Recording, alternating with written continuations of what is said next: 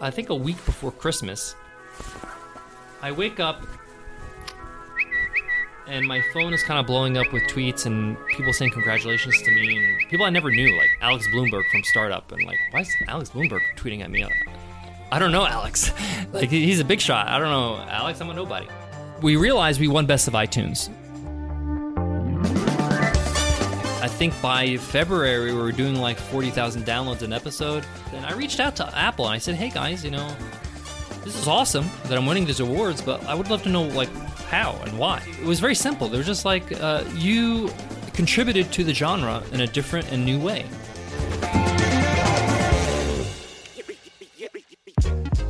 This is Finding Founders. I'm Samuel Donner, and today I'll be speaking to Omar Zenhom, CEO of Webinar Ninja and founder of the award winning $100 MBA podcast. What you heard just now was Omar excitedly describing his successful experience with the $100 MBA four months after its launch in 2014. The driving force behind the success of Omar's projects is his lifelong passion for teaching. And that passion for teaching piloted his philosophy that education is a unique experience for every student. No two entrepreneurial journeys are the same, and each person requires personalized guidance based on their values and objectives.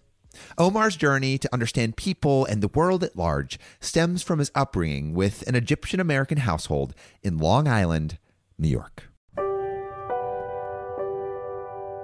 So my parents immigrated from Egypt. Having that gave me some sort of balance. It gave me some sort of understanding that, you know, outside the house, there's one way of life. There's the American lifestyle, which I grew up in. That's that's I'm an American. You know, that's how I identify. But inside the house, I also had an appreciation for Egyptian culture, Arabic. You know, my father would deduct 25 cents from our allowance if we ever spoke English on the weekends.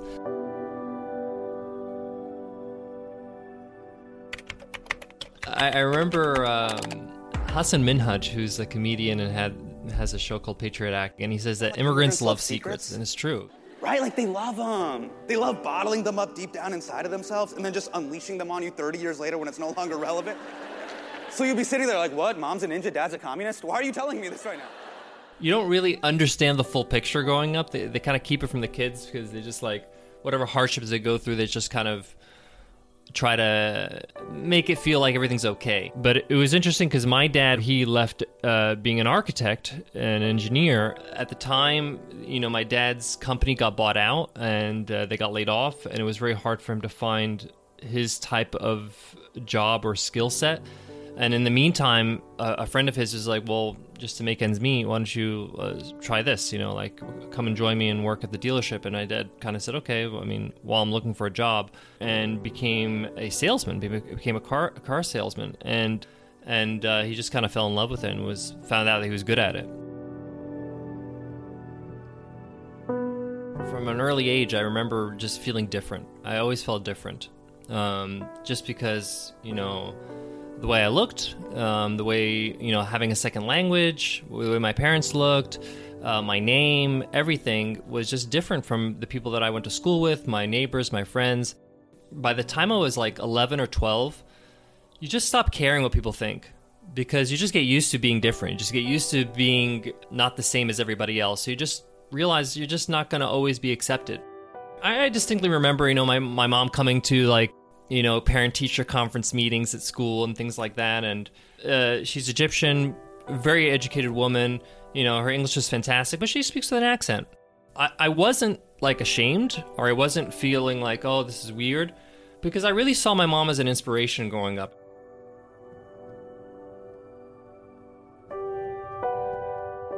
You know, my parents sacrificed a lot to come to America.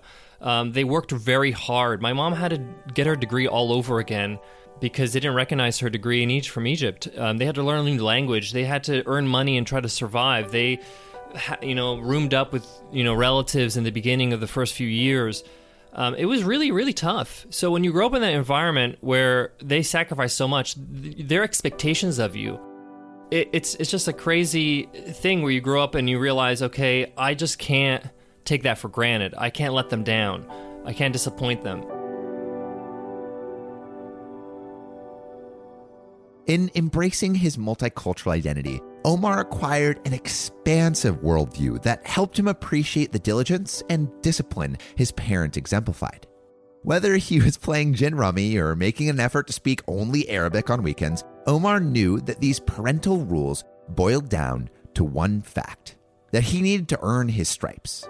If he lost at gin or was fined 25 cents for an English word, he could blame no one but himself. To get a little bit of philosophy mixed in here, German philosopher Immanuel Kant once said that an action only carries moral worth if it stems from a motive of duty. The immediate prizes certainly couldn't have hurt Omar's motivation, but I believe that a duty to preserve and advance his household's culture was the ultimate driver.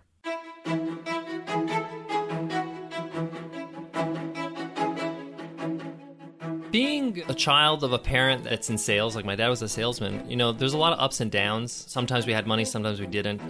One one summer vacation, we're going to Disney World. The next one, it's in the backyard. That instability was something I didn't really enjoy. I, as an as like as the person who felt the effects, um, and I wanted something that was stable. I wanted something that everybody kind of would need. And I thought into getting into medicine. Actually, it wasn't for me. I just didn't feel like that's something I wanted to do. But then I decided to go into teaching. I'm a very observant person. like, uh, in a way, I observe what I do as well. So I observe, like, this is the best way to communicate. This is the best way to kind of talk about this, teach this, explain this. I also try to put myself in somebody else's shoes. So, especially as a as somebody I'm talking to or explaining or teaching something, I'm like, okay, this person's an absolute beginner. They've never like try to remember when you were like that. What would you want to hear? How would you want this explained? Um, and that's kind of where I come from. I think the thing I enjoyed the most at it is that I was good at it. I just enjoyed winning. Like I just enjoyed being good at something and being exceptional and something being easy for me. At that moment I realized, okay, like there's something here that I'm good at. What kind of teaching were you trying to do? I always wanted to kind of have an opportunity to travel, and I thought, I know that English as a second language is a great opportunity for you to travel, and I, I knew that that was a way for me to kind of have an opportunity to see the world.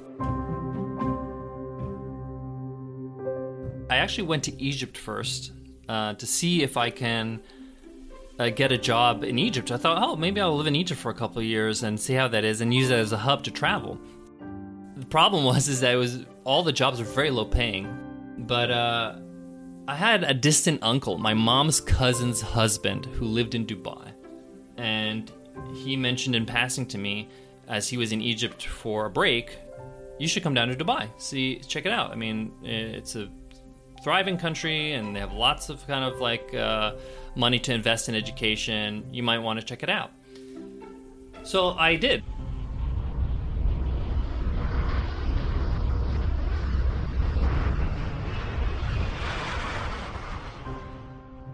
Although his time in Egypt didn't quite live up to his expectations, it reaffirmed Omar's conviction that he had found his calling in teaching. And while it may not have been obvious at the time, Omar's entrepreneurial spirit had already manifested itself. To be a great teacher, he had to understand what people needed and how best to cater to that need. Moreover, the exploratory attitude that motivated him to teach English as a second language hinted at a strong inclination towards adventure and service. Mix that with a healthy dose of ambition, and Omar was set up for the perfect opportunity to teach in the city of gold.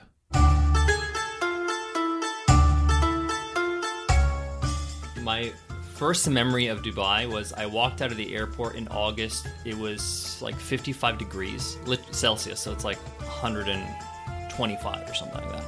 And I turned right back into the airport after that. I was just like, just to get some relief and get into AC again. And I was like, man, that's hot. I felt like I just walked into an oven.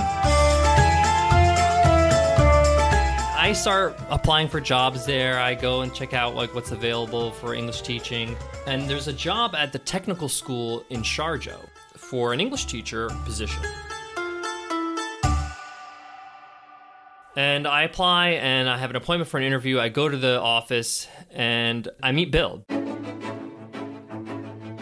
We just kick it off from the moment go and i'm like what what a small world. Like you know i'm trying to find a job. I meet a fellow new yorker and we just relate from different things in new york the yankees and black and white cookies and things like that. And like it's like 40 minutes into the interview and we haven't talked about the position at all. We're just like having a good time. And then there's like a moment of silence in the conversation and I'm like, okay, this is a chance for me to promote myself. And I just said, well, you know, I would love to, uh, you know, have an opportunity to take this job. And then he just stops me like mid sentence. Is like, don't worry about it, you got the job. I'm very thankful for Bill for giving me a chance because that was a great series of next few years where I really built a lot of my confidence that I have today because I was really good at my job when you're hitting your stride and you for the first time in your life you feel like wow i'm really killing it right now it's a great feeling because it's not something you're used to and it's almost like you don't really believe it but there's so much evidence around you that it's like wow i'm i guess i am good at this.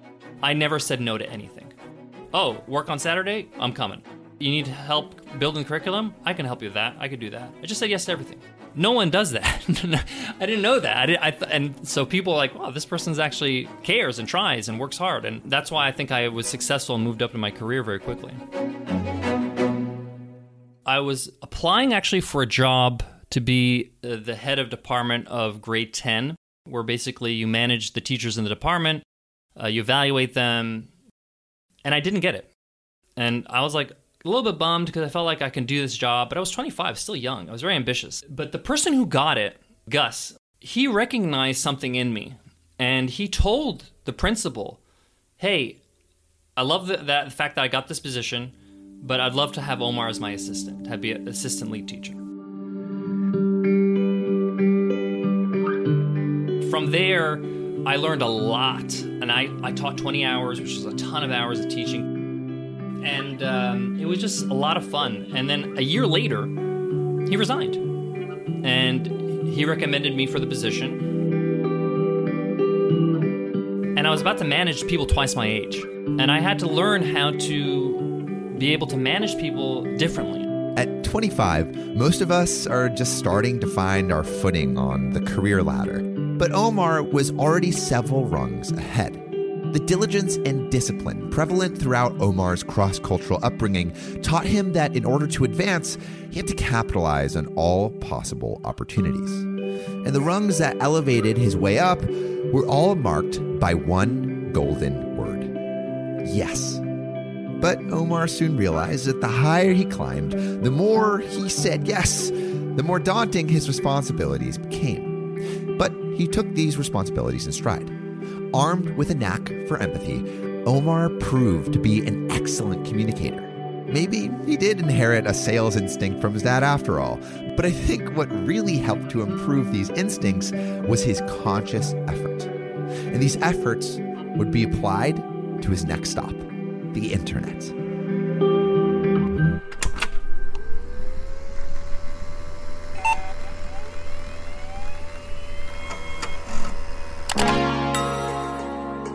I was just very curious about the internet. I was just very curious about like this world. But one of the first turning points was a book I read called Anyone Can Do It by Sahar and Bobby Hashemi. And it was just fascinating to me, like how somebody builds something from scratch. Who are these amazing people that have an idea in their head and they just make it manifest in the world like it's like magic?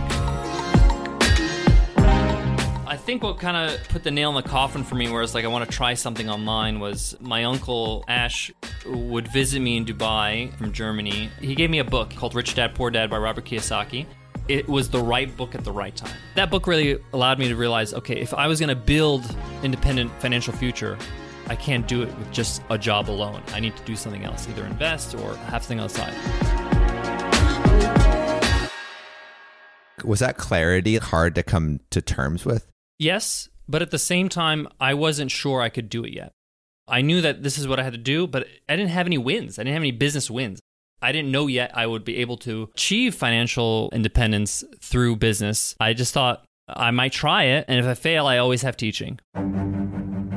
And that's when I kind of started dabbling on the internet. I had my first eBay store. I learned about arbitrage through uh, Robert Kiyosaki, which is basically instead of uh, owning a product or creating a product, you sell a product to somebody that wants it, you secure it. So basically, let's say my first thing was I was arbitraging rare sneakers. Somebody would be looking for like a certain model of Air Jordans, and they're willing to pay 200 bucks. And I would try to find a seller that had it in the person's size and I'd basically sell that product to them before I bought it, and, and then I'd make the difference. The first time you did it, what were the feelings associated with that? I was surprised how easy it was. I was like, I just made $80 with a few emails without a paycheck, without like working somewhere, without putting in hours. And that moment, I realized people have needs, people have wants, and if you can provide that to them, they're willing to pay for it. There's no denying that the same adventurous attitude which fueled Omar's desire to travel also sparked his predilection towards entrepreneurship. Omar's journey down the entrepreneurial path was initially exploratory. But there's a unique and completely different level of excitement when you can sail off into the distance without any kind of map. Most of the fun lies in the constant need to adapt. And Omar relished those moments of learning. With his eBay arbitraging business, Omar found a solid starting point from which he could fulfill his own ambitions while simultaneously satisfying others' demands. But this entrepreneurial route was limited. It only allowed him to sell others' products. So it's no surprise that Omar sought a more customizable route my first kind of big product that I sold while I was, still in teaching, I was still in education, doing my thing. I had a clothing line. I had my own clothing line called Zenhom Designs, and I would custom tailor clothing for men in Dubai. And I would sell it online to people in the US, in Western countries, Australia, UK, at a premium.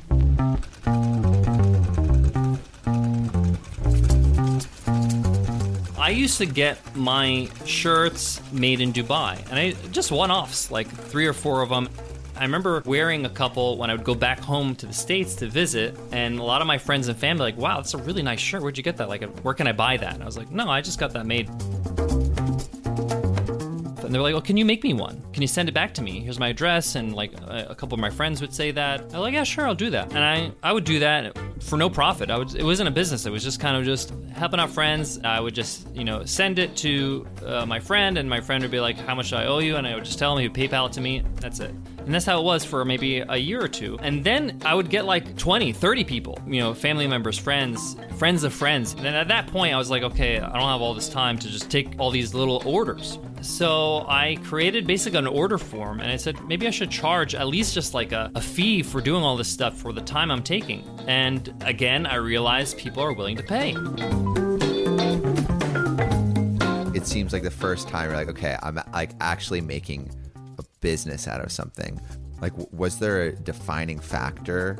Demand. It grew and the demand grew very fast. I couldn't keep up. I couldn't keep up with all the people I wanted to buy. And to me, that's a win. That's a business worth pursuing. Let me capitalize on this opportunity because I don't know how long it's going to last. At this point, I was like, okay, I'm going to make it a business. I'm going to make it where it's official. I have a business and I'm going to incorporate and all that kind of stuff. What were you thinking of yourself? Were you like, oh, I'm like an entrepreneur? I still didn't identify myself as an entrepreneur. I just felt like this was an experiment. I was trying things out. I was making some money on the side, like a hustle. I basically spent all my evenings, all my weekends, all my holidays working on that business. I think a big reason why I didn't identify as an entrepreneur is that I didn't have any entrepreneurial friends. Like, I didn't have any other business friends. So I just felt like it's really hard to identify if you don't have anybody else that is going through the same thing as you and you can kind of be part of that community.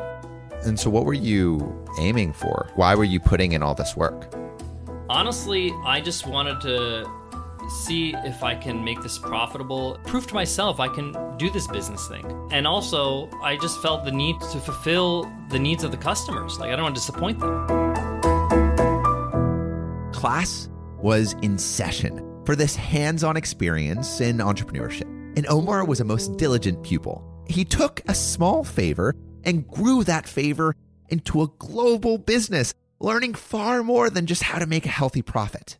Omar continuously strove to improve, partly because he didn't want to disappoint his customers, but he also couldn't bear to disappoint himself. He would soon learn that there is more to business than what one can read in a book. And although his custom clothing line was a breakthrough by most people's standards, Omar still faced the challenge of having to figure out what entrepreneurship meant to him. Without a clear idea, the glamour surrounding the pursuit would soon fade, leaving only frustration and wariness in its wake. After about three years, I really got tired of it because I just wasn't motivated to come out with new styles. I just wasn't feeling the business. I didn't. I didn't love it. I didn't enjoy it. I probably would say I didn't even like it, and uh, I made a lot of mistakes in the process. But at the end, I decided not to do it anymore. Just close the doors. When did you close down everything? Late 2011. Tough decision to make. I had, you know, thousands of customers that were ordering and things like that. I sold the remaining stock in trade shows, and I was surprised how little it mattered to other people. The customers weren't that upset. No one was like, "Hey, I love these things," and like, "Come on, where where can I get more?" And no one was disappointed in my family or friends. Their life continued, and I think we, in our head, we think this is such a big deal, and uh, people are going to be upset with me, and this is going to be horrible you're you're a supporting cast member in the story of their life. Like they don't really care. And you think they care more than they do. And I'm not saying this in a pessimistic way. I'm saying this in a way that to encourage you to take a risk and do things that are good for you in life rather than just try to please everybody. What did you think with everyone moving on? You're like, I guess I made the right decision, or were you hurt? Was so relieved the thing I remember the most at that moment was if that's the reaction, then I might as well just build something that I want rather than what everybody else wants. Because if it doesn't matter so much to everybody, then what's the point of sacrificing? Yes, Omar compares our lives to that of characters in a play, claiming that we should do what we want in life instead of trying to please others. And while developing your passion is essential, fulfilling your duties to your community is just as important. And I think actually that is what leads to more fulfillment because life isn't about being individualistic. It's about creatively playing on your strengths and foundations to better society as a whole. And so, with a failed business, Omar went back to what he knows best. He went back to teaching. So 2012, uh, I'm I'm the acting chair. Basically, I was doing the job of the chair for about a year and a half. The chair of the department moved to a different campus. and I was the person below the chair. So then I became the acting chair. So I basically did the person's job for a year and a half and I was rocking it. I was doing great, but I was working my butt off. I was like, I, I, I, distinctly remember leaving the house. It was dark. Come home, dark, and it was very, very challenging because I was, you know, doing a lot. Because remember, like I'm basically doing two positions in one. I'm not only doing the chair job, but no one's they didn't hire somebody in my position that I was doing. I was like, why am I not getting this job officially? Because I was still getting my old salary, like officially on my contract. It was my old job. So then I, I, I went to my uh, supervisor, the dean, and I say to her, hey, you know, I think I'm doing a pretty good job. You know, I've been doing this for about a year and a half and uh, working really hard, and I think we've done a lot of great things. She agreed, yep, you're doing great, fantastic. You know, love having you on the team. So I was like, so what's up? Like, why why haven't I gotten this job officially? Like, why why haven't I got this promotion? It's been a year and a half. I saw she paused for a moment, and I saw for a moment she she like maybe considered just encouraging me and saying, oh, don't worry about it, kind of thing. But then she kind of just folded into herself and just kind of said, I just got to level with you. I know that the director of the university wants to make an outside hire, wants a PhD, and wants somebody an outside hire for this position.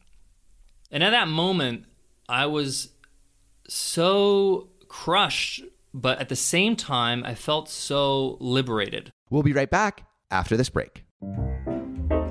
So, Adrian's been having a little problem with his car recently. Yeah, so like Sam, the stereo of my car just keeps playing our amazing Jim Kwik episode over and over and over again on repeat. I enjoy it, but I just want to listen to our newest founder wisdom. We realized we had to get this fixed immediately, so we called up some mechanics and asked, hey, can you fix this? More.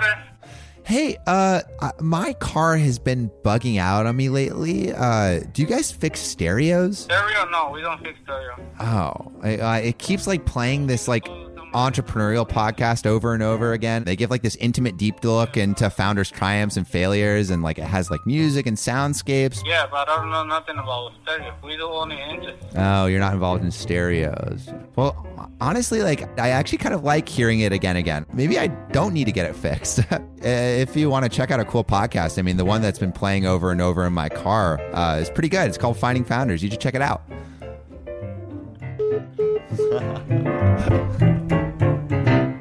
I think he's gonna listen to it. I guess we'll see. so don't forget to get your oil checked and make sure you listen to Finding Founders, share it with a friend, and rate five stars. Now, back to the podcast.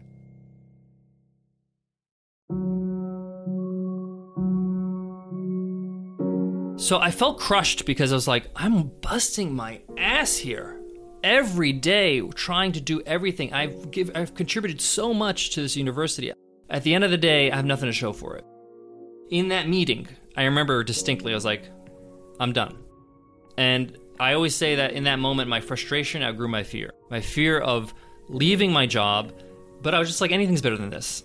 And I just felt like uh, powerless. And that's the worst feeling in the world as a adult, as somebody who's like feels like you should have control of your own, you know, destiny, your own life and your own achievements and have autonomy in your life. And I just at that moment I was just like, sorry, I'm out.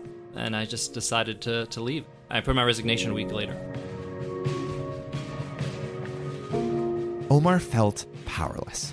But like a hero in the second act, his arc wasn't complete. This was the moment where he had to choose to fight back or surrender. And as a child from an immigrant household, Omar was raised to be resilient, to learn to make a life from scratch. The phrase, hard work pays off, is one that almost every parent tells their kid. And heck, it's one that my parents told me.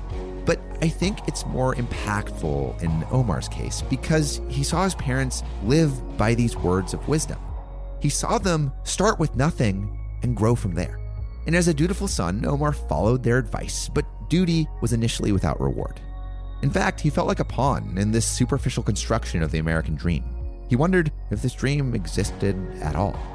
So he had to take matters into his own hands and define his version of the American dream. What were your first steps to figure out what you wanted to do next?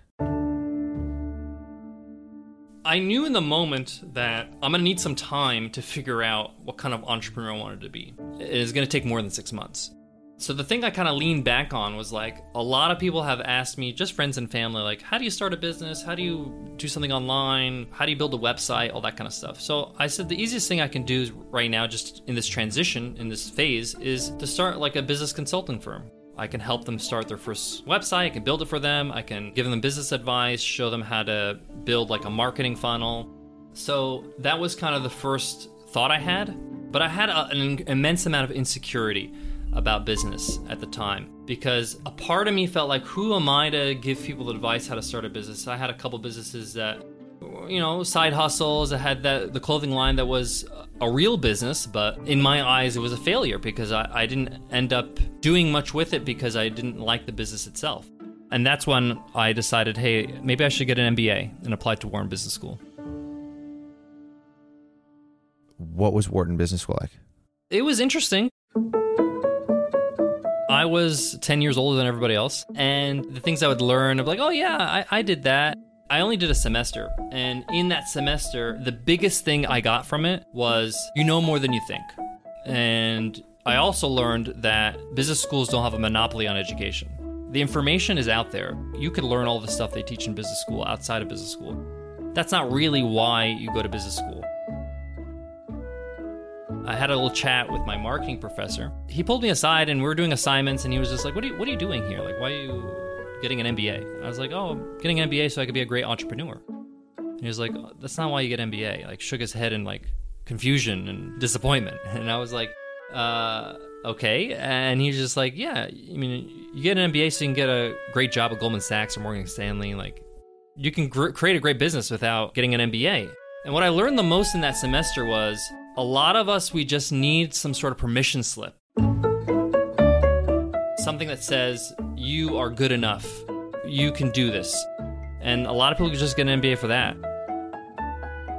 There's lessons you're going to learn as you build your business that you just cannot learn in theory. You just cannot. You just cannot. Why? Because they're going to be specific to you and who you are as a person. The challenges I have as an entrepreneur are going to be different than you because I'm different. My tendencies, my strengths, my weaknesses, my fears are different.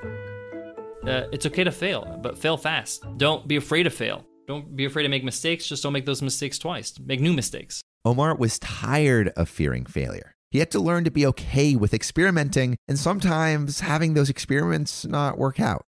Having experimented and failed with his clothing line, Omar felt that he needed to learn some theory.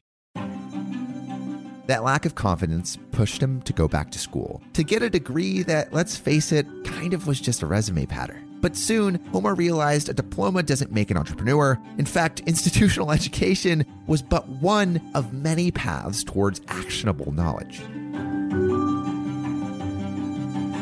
And then I also had this thing in the back of my mind how many people were in my position as well? You know, a lot of people, they start a career in their life, they dedicate their life to it, and then around 30 or 35, they realize they want to change, maybe they want to start their own thing, start their business.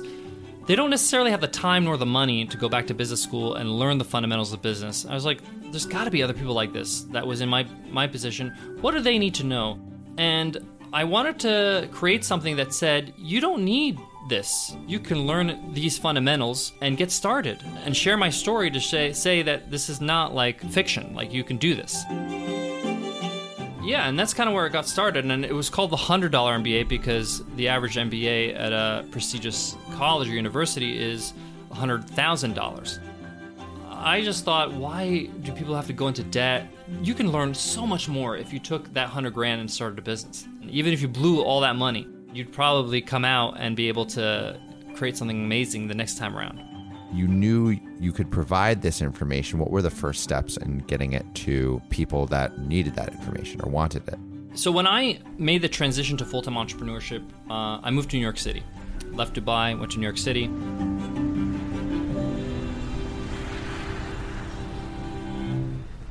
I had a dream all my life to live in the city.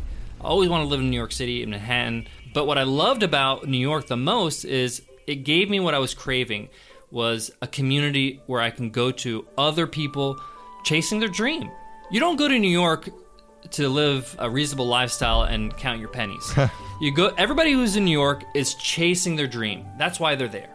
And it's a great place to be because I always say in New York everybody's weird, therefore nobody's weird. Hmm. And it's great there because it gave me this chance to be a part of a community of other entrepreneurs. There's so many startup hubs there. There's so many co-working spaces. There's meetups galore. I was a part of a startup basketball meetup on Saturday. It was just a bunch of people playing basketball that have startups, have businesses, and it was just great to network and talk to other people. And I- I was just like in heaven because it was just like I got to grow my network and really build friends. Really, I, I hate the word you know saying build your network, but really I, I made friends in business and uh, that really helped me because I got to learn what challenges people were having, what are the common challenges, and I started to write a curriculum basically. One of the things I'm really happy I did that a lot of entrepreneurs don't do is that I didn't neglect my past. I realized, you know, I have 13 years of education experience. Let me use that in my advantage. Let me see if I can take that and roll that and parlay that into something into business. So I basically created a very simple curriculum of 10 modules of what every entrepreneur needs to know before they start their first business. And I basically broke down those modules into lessons. And then from those lessons, I had outcomes, what, what we're trying to achieve in each one. Basically, a lesson plan, just, like I was teaching a, a subject in, in school.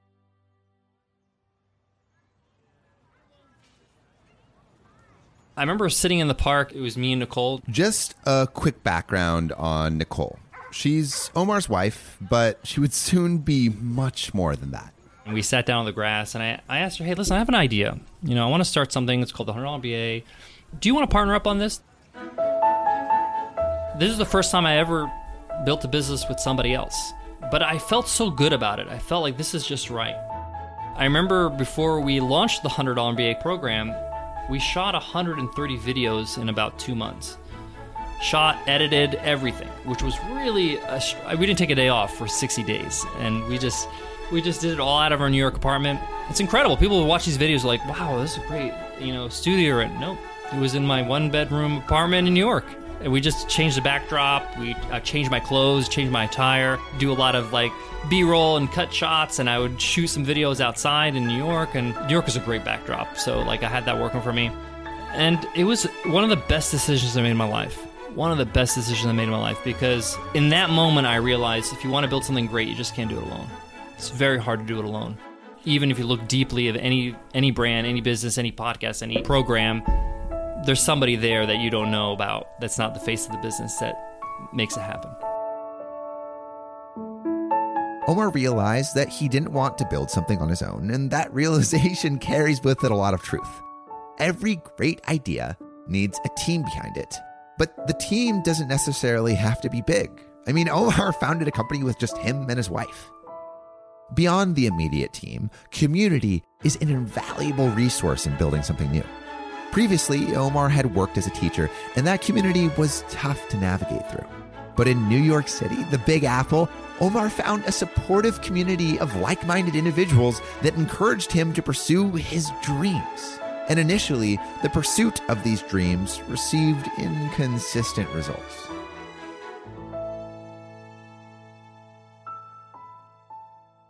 We launched uh, the $100 MBA um, December of 2013.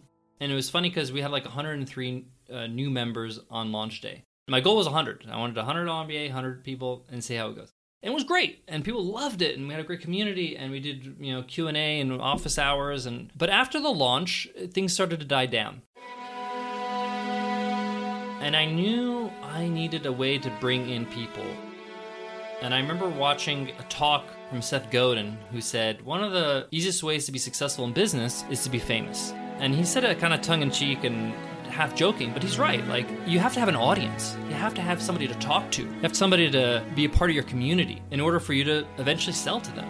It's very hard to do that if no one knows, doesn't know anything about you. Like, I always say, one of the biggest pains businesses have is being ignored. So, I wanted to start something that would allow me to build that audience. And January 2014, Nicole and I went to New Media Expo. This was a an event in in Las Vegas. And this was like the first conference I went to, a business conference as an entrepreneur. Uh, as long as And at that time, the, the big thing was podcasting. You're like podcasting is going to come up and starting to, starting to build momentum.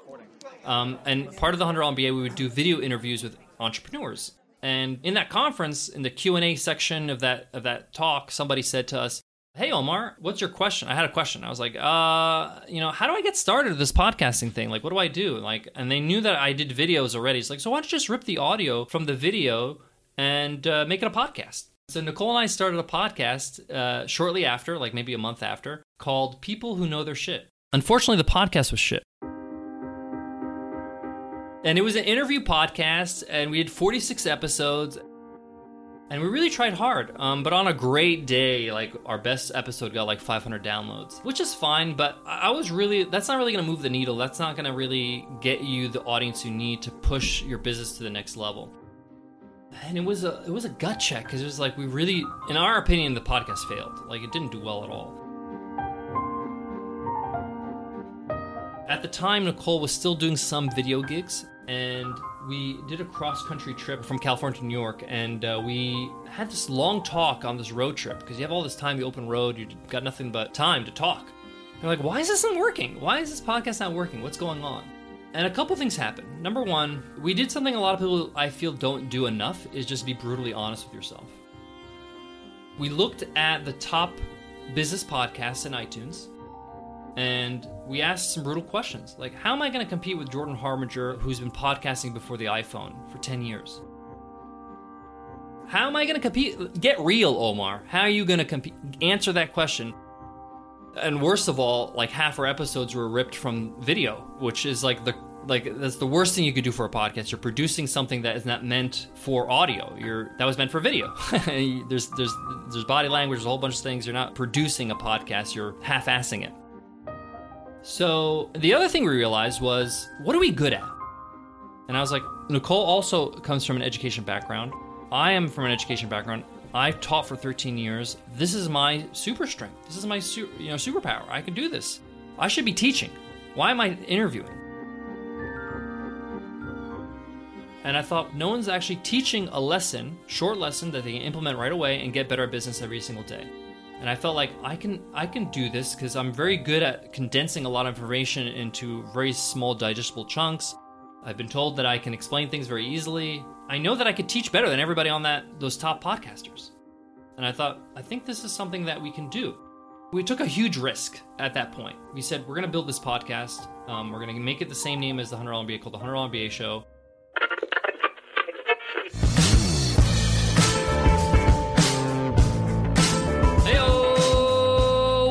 The Hundred Dollar MBA Show. Business strategies. We really worked hard on it. We, we I remember recording episode one like ten times before we actually got to the final edit, and uh, we re- we released the Hundred Dollar MBA Show on August fourteenth, two thousand fourteen, August eleventh, two thousand fourteen, and immediately it was successful. Uh, we were number one and new noteworthy for eight weeks straight, and I was like, wow. But by the end of the eight weeks of New Noteworthy, we were getting 10,000 downloads an episode. And I was like, okay, this is working. People like this. But I knew that in iTunes, it would take a cliff after New and Noteworthy and you would not get exposure anymore. And I wanted to see if we would still get those download numbers. And we would. And the numbers would keep going up. And I just was really, I was still not ready, not ready to celebrate because I was like, okay, we still have a great show. but We still got to keep on doing. It was a daily show, uh, and it's still a daily show. I wanted to make sure that we had some lead time, and we and Nicole was editing the episodes. It was just me and Nicole building this podcast. That's it. No team, no EA, nothing. You know, we were just trying to bootstrap this thing until we see where it goes. Although Omar's first attempt at podcasting was a flop, his second was a success. What changed? Omar wasn't just aimlessly making a podcast. This time, he saw a gap in the market and provided tangible solutions. Identifying strengths and weaknesses is not an easy feat. As someone who taught for a living, he was accustomed to encouraging others to learn. But to further his own success, he had to be both the teacher and the student. And as a result, momentum would build.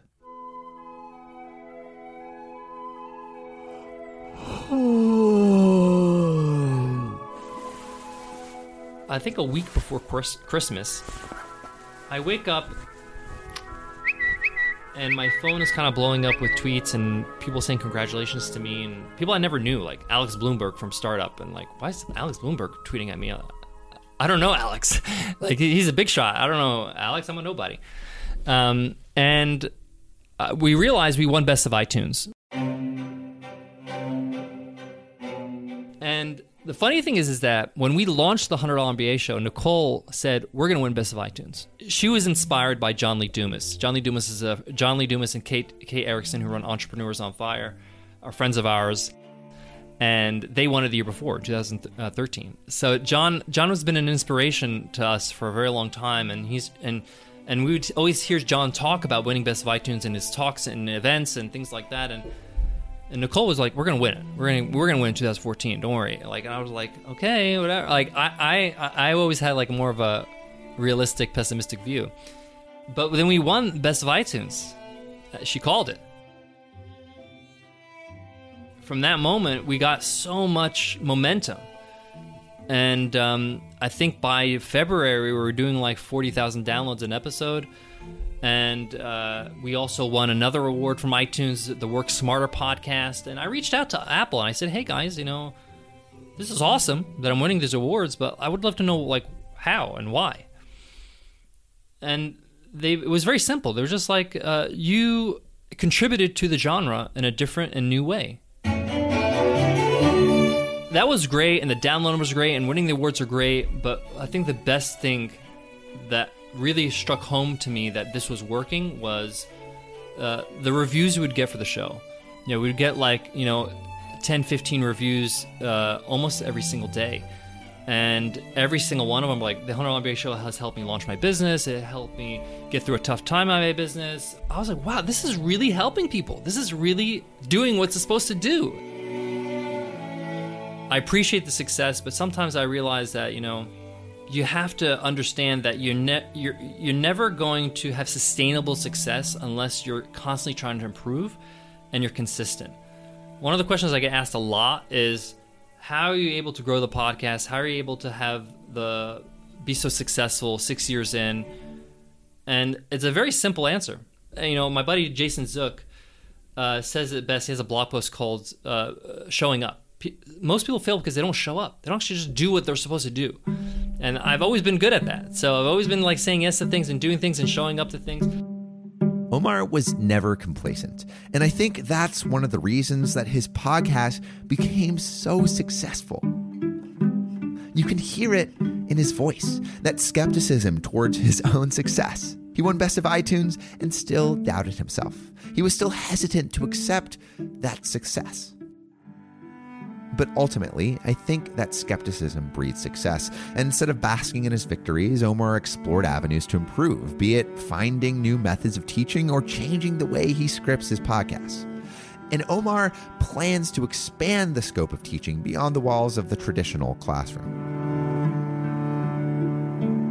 In April 2014, I launched a product called the DIY Webinar Guide. I created the DIY webinar guide with Nicole. We created videos. It was a guide. It had a like companion workbook and all that kind of stuff. And we launched this thing in April. We worked about three months on it. We're really psyched and pumped. This is gonna be amazing. We sent it out to our email list. We promoted it on social media, all that kind of stuff. We got two sales from the launch, and it was a huge gut check. Like, oh, failed again, right? In that moment, you do like, you know, a post mortem. You're like, okay, so what happened here? Why did we fail? What's going on? And uh, there's a line in a book, um, Ben Horowitz's book, uh, The Hard Thing About Hard Things. And he says sometimes you have to create a bad product to create a great one, to realize what people actually need. And what I realize is that people actually want to do the work. They don't actually want to put together all the moving pieces. It's too overwhelming, it's too time consuming they actually want a turnkey solution. They want something that's easy to use. And when that flopped, I realized, okay, maybe the people want a tool. And at the same time, when I was running my webinars, uh, the attendees were like, "Hey, what are you using for this webinar?" And I was just like, "Oh, just something I slapped together to make my life easier." And they're like, "Oh, can we buy it?" We said, "Hey, you're gonna get this in about four or five months. You're gonna have beta access." We opened up 150 spots and those spots sold out in 48 hours. And so, I guess, where is it now? Like, what and what are you most excited for uh, in the future? So, Webinar Ninja has really evolved through the years. Um, I think the best thing I did in Webinar Ninja is I hired uh, some really smart, talented people, people that are much better at what I what I can never do, like basically uh, engineers, developers, managers. Um, we now have a team of 28 now, 28 people around the world um, working on Webinar Ninja, helping our customers. Um, and uh, we are uh, about to launch our next version, which is Webinar Ninja 6, which is a whole bunch of updates. The gift of Webinar Ninja for me is it forced me to become a better entrepreneur. Um, building something like a software company, you can't do this alone. You got to hire great people. You got to be a great leader. And, and as the business grew, you know, we have you know over fifteen thousand users. We have uh, a million people have uh, attended a webinar on Webinar Ninja. It's, it's been a huge kind of growth.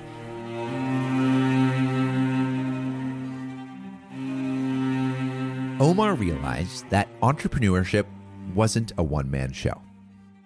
In the past, he was self sufficient. He wrote his own lesson plans, he recorded his own podcast, but with Webinar Ninja, he had to rely on others, something he wasn't entirely accustomed to. I've been told that entrepreneurship can often feel lonely, and I've certainly felt that at points, but it doesn't have to be. And I think that's what Omar realized here. Being the hero of the story can hold great appeal, but sometimes glory takes a backseat to providing the best product for customers. And Webinar Ninja is changing the way people teach, something that Omar excels at doing. So, Now, let's hear some sage advice from Omar himself. In the last four years, the last four years, I've been reading 50 books every year, at least 50 books, and a lot of those biographies. And what I love about biographies is it shows you what it takes to be successful. You know, for example, if you read um, Phil Knight's uh, or memoir Shoe Dog, you know, it, it, he's basically eating glass for 20 years. Like his life is horrible. Like his business is on the on the brink of, of failure and bankruptcy every second of the way the bigger your business, the bigger the success, the bigger the reward, the more the more more challenging it's going to be, the more problems you're going to have to solve. Um, and a lot of people shy away from that. They're like, oh, you know, like I don't want to deal with that kind of stress. You can see as stress, and you could see as a challenge. You could see as like, hey, I'm in the problem-solving business as an entrepreneur, and I, I solve problems for my customers, but I also solve problems for my own business. I need to make sure that you're evolving. And one of the things biographies taught me is that you have to change who you are to get where you want to go. If I want to be whatever version of myself in 10 years or in 5 years or in 3 years, I got to do for different things. And that means I got to change. I can't be content with who I am, which is hard because it means that you're not good right now. You're not good enough to get to where you want to go. You're good enough for where you are right now. Like your actions right now, what you're doing I'm doing every day is getting me the results I'm getting right now. But if I'm if I want different results or better results, I got to make different actions or different decisions and that's hard it's super hard because you have to change. Change is very hard and and it's humbling experience. And that's what i really learned the most about webinar ninjas that it, it really humbled me to realize i don't have all the answers. I gotta get better. And uh, it's healthy to be surrounded with people that are where you want to be because you realize okay what they do every day is different from what i do. I gotta change things up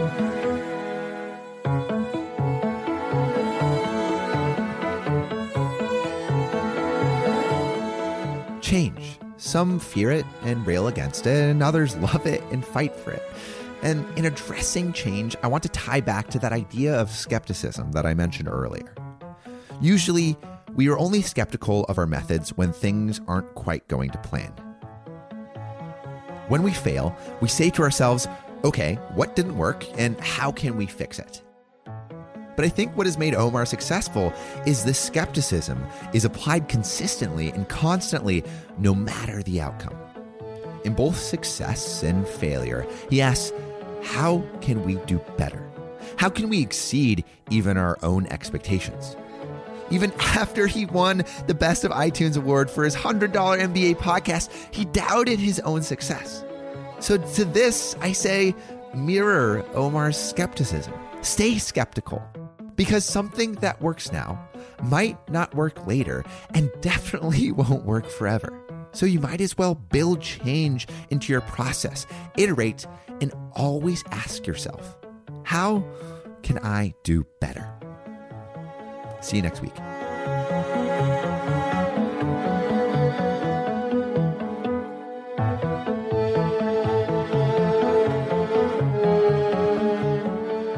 Thank you so much for listening. If you haven't already, make sure to subscribe, rate the podcast five stars, and share with a friend.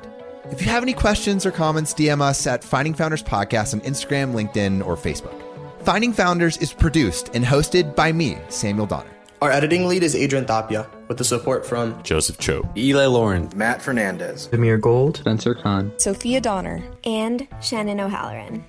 Our scriptwriting team lead is Joyce Mock, with support from Avnish Sengupta, Prerika Chawla, Mitchell Lynn, Gemma Brandwolf, Elizabeth Bowen, and Sharon Chen.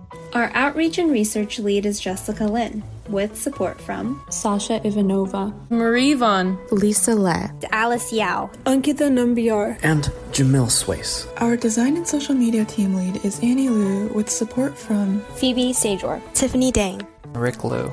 Ayla Erickson, Shruti Ramanand, Ningmu Hu, and James Barton. To see more of what we're up to, subscribe to our newsletter at findingfounders.co. Thanks again for listening, and see you next week.